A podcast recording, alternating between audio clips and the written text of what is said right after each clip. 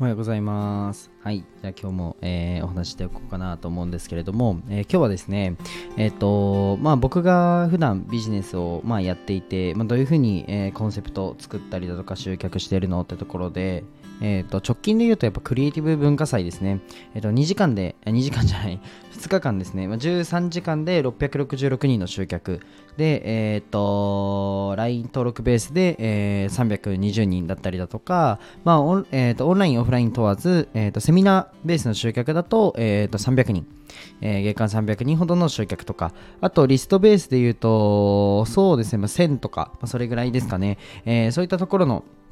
まあ、集客ってところをどういうふうにやってるのっていうところで、まあ、今日はね、コンセプトについてお話ししたいかなと思うんですけれども、まあ、集客するときに絶対に必要なのが、まあ、コンセプトメイキングがめちゃくちゃ必要になります。はい。ここが逆に解決したら他の手法いらねえんじゃねえのって思うぐらい、あの、すごくね、僕は大切にしてるところなので、ぜひね、今日は、えーコンセプトメイキングについてお話しするので、最後まで聞いてくれたらなと、えー思っております。はい。じゃあ、えースポンサーコールに入りたいと思います、えーこの放送は自分を大切にする時間を作るサロン、ポーラジュノーの提供でお送りいたします。えーポーラさん、えーいつもありがとうございます。えー概要欄にですね、ポーラさんの、えーと公式 LINE、ポーラジュノーさんの公式 LINE とインスタグラムがありますので、ぜひご覧ください。あとですね、公式 LINE に、えーとアンケート、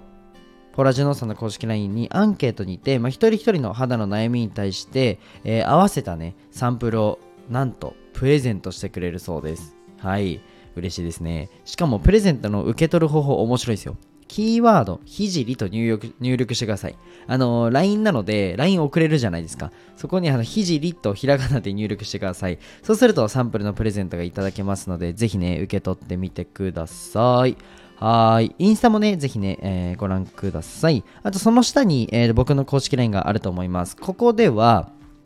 ここではですね、主にまセミナーの案内だったりだとか、えー、と、イベントの案内だったりだとかがあるんですけれども、セミナーだと直近だと、うんと、フィールドマーケティング、まあ、セミナーマーケティングセミナーっていうセミナーをやろうと思うんですけども、まあ、そのなんだろうな売れる場所作りだとか箱作りの大切さについてお話ししております。はい。なんかそうだな集客とかビジネスやるときに売り上げに困ってますって方がいると思うんですけど僕はですねま喋る場所とか、えーとまあ、自分のフィールドっていうのを作ることができてしまえばそこの世界観の作り込みだったりだとか、えーまあ、トークの内容だったりだとか、まあ、エンゲージメント反応の取り方ですね。それさえ解決すればマジで困ることないです。もうそれをねもうめちゃくちゃノウハウ盛り込んでお話ししてるのでするのでぜひね楽しみにしてくれたらなと思います。はい。で今日はそんな、えー、と売れる箱をじゃあ作ったとて集客どうすんのっていうところですよね。多分皆さんそこが、えー、と困ったりだとかすると思うので、まあ、そこで一番大事なのがコンセプト作り。もうここです。はい。コンセプトメイキング。ですね。まあ USP 作ろうねとかいろいろ言ったりするんですけどもあの何か集客するときに例えばそうだなうん普通のじゃあコーチングです。集客しますとかカウンセリングですって言って集客するのってちょっと難しいんですよ。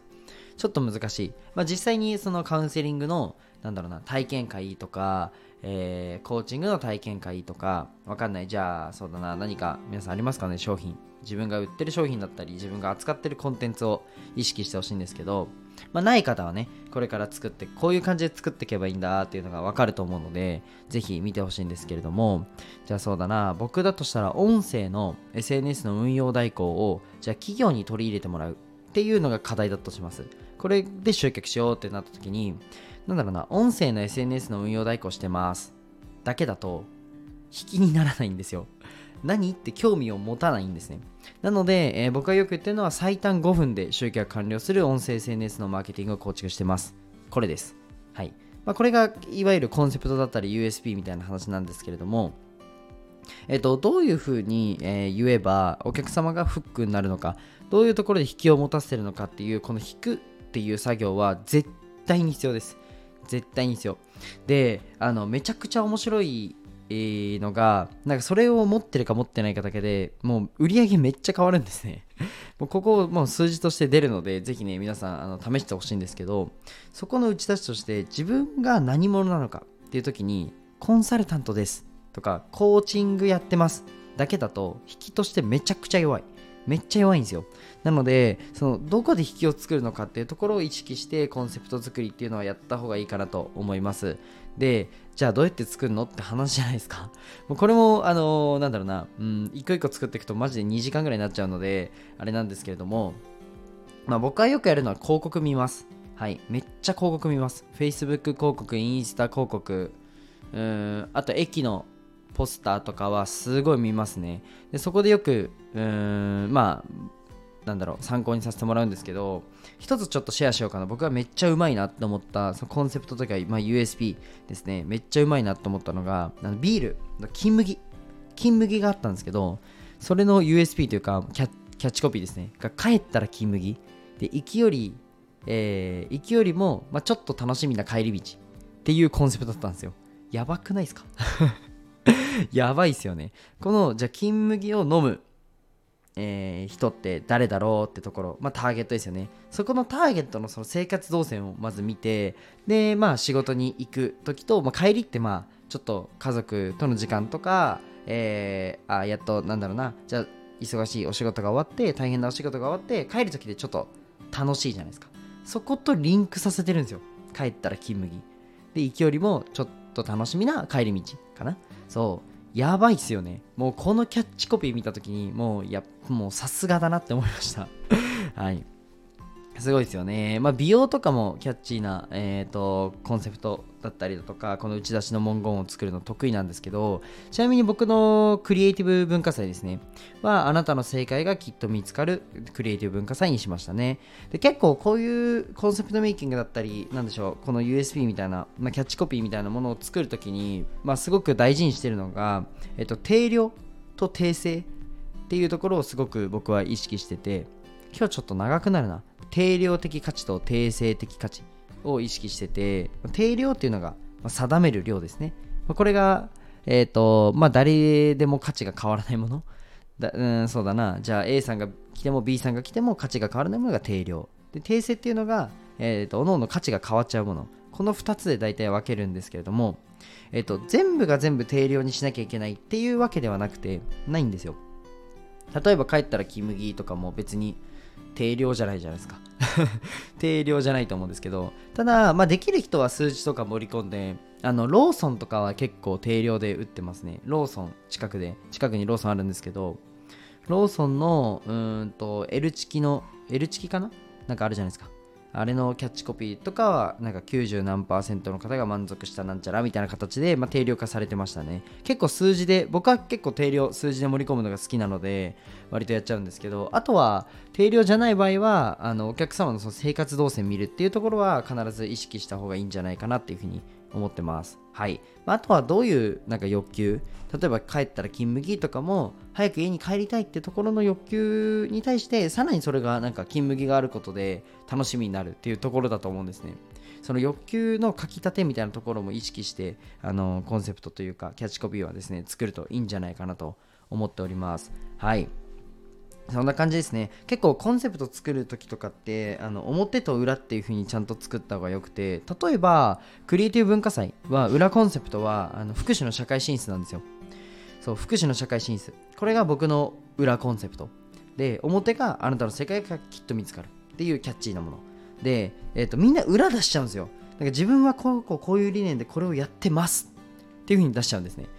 で、これだと、あの、集客はできないです。なので裏、えー、自分が今こういう理念でやってるとかこういうふうにやってるってところはキャッチーであればそのまま出していいんですけど基本的に自分の理念ってキャッチーにはならないので自分がこうやりたいとかこういうふうにしたいっていう部分ですね。福祉の社会進出クリエイティブ文化祭だとっていうふうに僕もしポスター駅のポスター貼ったら多分あんまり人来ないと思います。はい。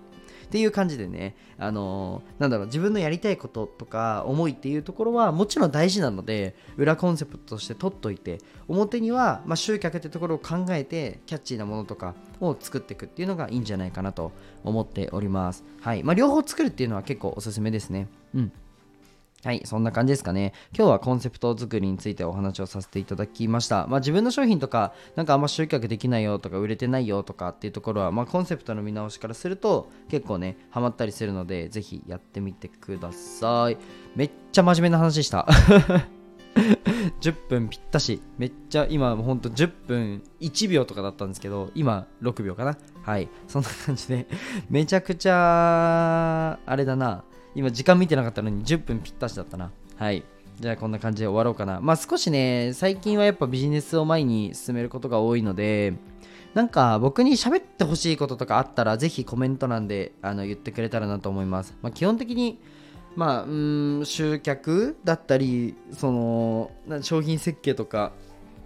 その辺もですし、まあ、打ち出し方とか、まあ、そういったところも得意だしあとは誰かとコラボして何かやるっていうところで、まあ、集客のマインドセットで僕は1人でやらない方がいいっていう マインドセットがあるので、まあ、そういう巻き込み方とかイベント構築だったり、まあ、いろいろ話せることはあると思うので、まあ、世界観作りだったりそうそういったところでなんかひじりくん教えてくださいみたいななんかレターとかコメントがあればそれでお話ししたいかなと思います。はい。じゃあ今日はこの辺で終わりたいと思います。で、最後に一つお知らせがあります。えっ、ー、と、ポーラさんの、えー、公式 LINE と Instagram の下にですね、まあ、僕の公式 LINE が貼ってあるので、ぜひね、あの全部タップしてください。はい。で、もっともっと、じゃあ具体的にコンセプトメイキングでどこの欲求に刺しに行くのとか、欲求の中でも、え、ー、と、刺しやすい欲求っていうのがあるんですよ。で、そういったところとか、あとは、そうだな、USB の文言、ひじりくんはどういうところに気をつけてるの？まあ、品質とか価格とか、まあ、そういったラインナップとか、まあ、そういうところどういうふうにやってんのとか、まあ、めちゃくちゃ あの細かいところをお話ししているので、